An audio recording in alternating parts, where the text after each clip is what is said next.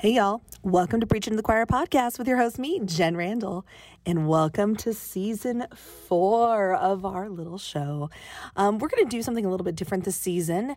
We are going to do shorter episodes that are specifically meant for you and your time preparing for the competition day, whether that be on the bus with your students, whether that be in your car heading to a judging gig, or whether it be you doing work at your house preparing for your next competition. So, Please enjoy this season and our bus chats.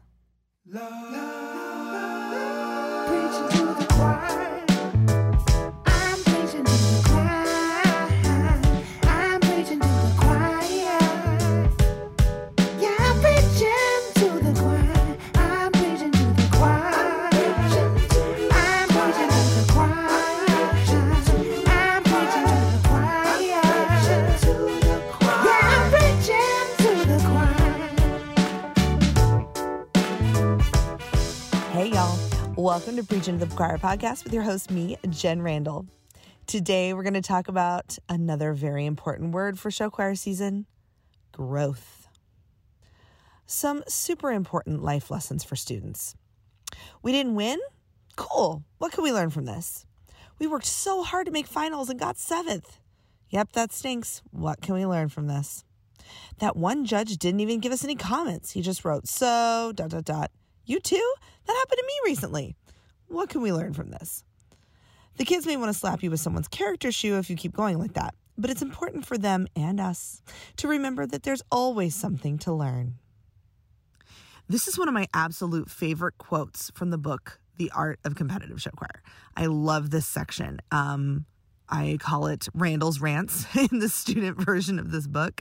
Um, but it's so important for the kids to keep that lifelong learner mindset present when they're competing because it's so easy for the trophy monster to take over. You know, the part of your brain that gets so excited about something shiny and plastic and what that number is on that piece of shiny plastic and forgets the part of your brain where it's like, okay, cool. This is all one big journey.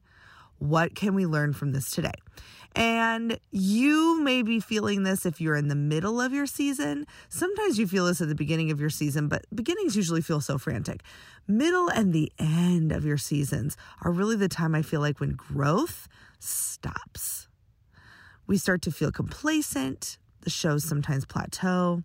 The kids get busy with other parts of their activity life or school again it just doesn't feel quite as together, let's say, as it maybe did at the beginning of the season. I'm not saying there isn't chaos at the beginning of the season. I just mean together in the focus on lessons learned and that growth mindset.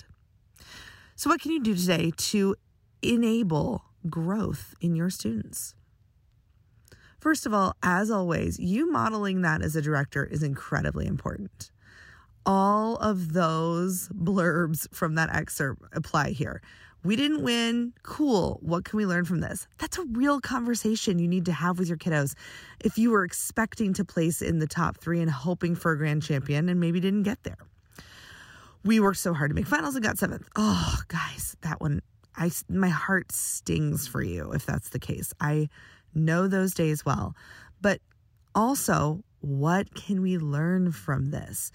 No competition that you go to is an entire wash. I just can't think of a single time in any comp I've ever gone to, no matter how bad the day seemed, where it was a complete and utter waste of time. There is always something that can be learned. Even if it's just something as simple as, I don't know that we want to go back to that competition. Um, usually it's more nuanced than that, though. Um, and the more that we can guide our students through that learning, the better. The third bullet point here is a funny one.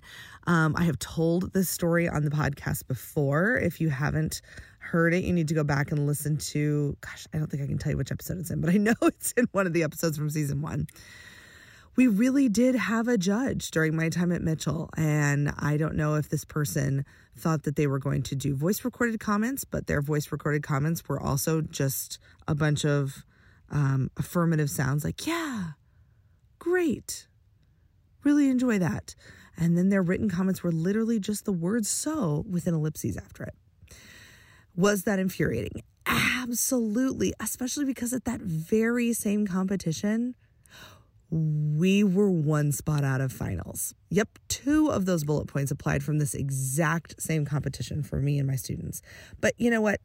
Once the dust settled and I was able to calm down a little bit, it really presented an important lesson for me and my kids, which was just that giving judges so much power over our emotional state on the day is never a good thing.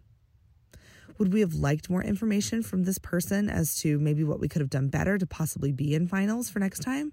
Oh, yeah, of course we would have. But were there other comments that were useful from other judges? Absolutely, there were. And more importantly, letting that one person wreck that entire day for me and my students, that really is a waste of a competition day. So, keeping in mind that every competition day is a day for growth is so crucial. And now it's time for your Brene Brown quote of the week. What is the greater risk? Letting go of what people think or letting go of how I feel, what I believe, and who I am? Listen, um, it's really important that we all, students and teachers, remember that what other people think about us is none of our business. As in, it's not worth obsessing over. Spending time being so worried about the small intricacies of judge comments, let's say, or being in fifth place versus being in fourth place on the day of a competition is such a waste of a growth opportunity. Worrying so much about what people think of us really does impair our ability to be aware of our own emotions and to really be in touch with who we are. Is that worth giving up just so we can, what, be more focused on other people's opinions of our show and our performance? Probably not. Are there voices in the room that you should be listening to? Absolutely. And there are certainly many judge voices in the room you should be listening to. Sometimes they're telling you really important information that needs to be implemented.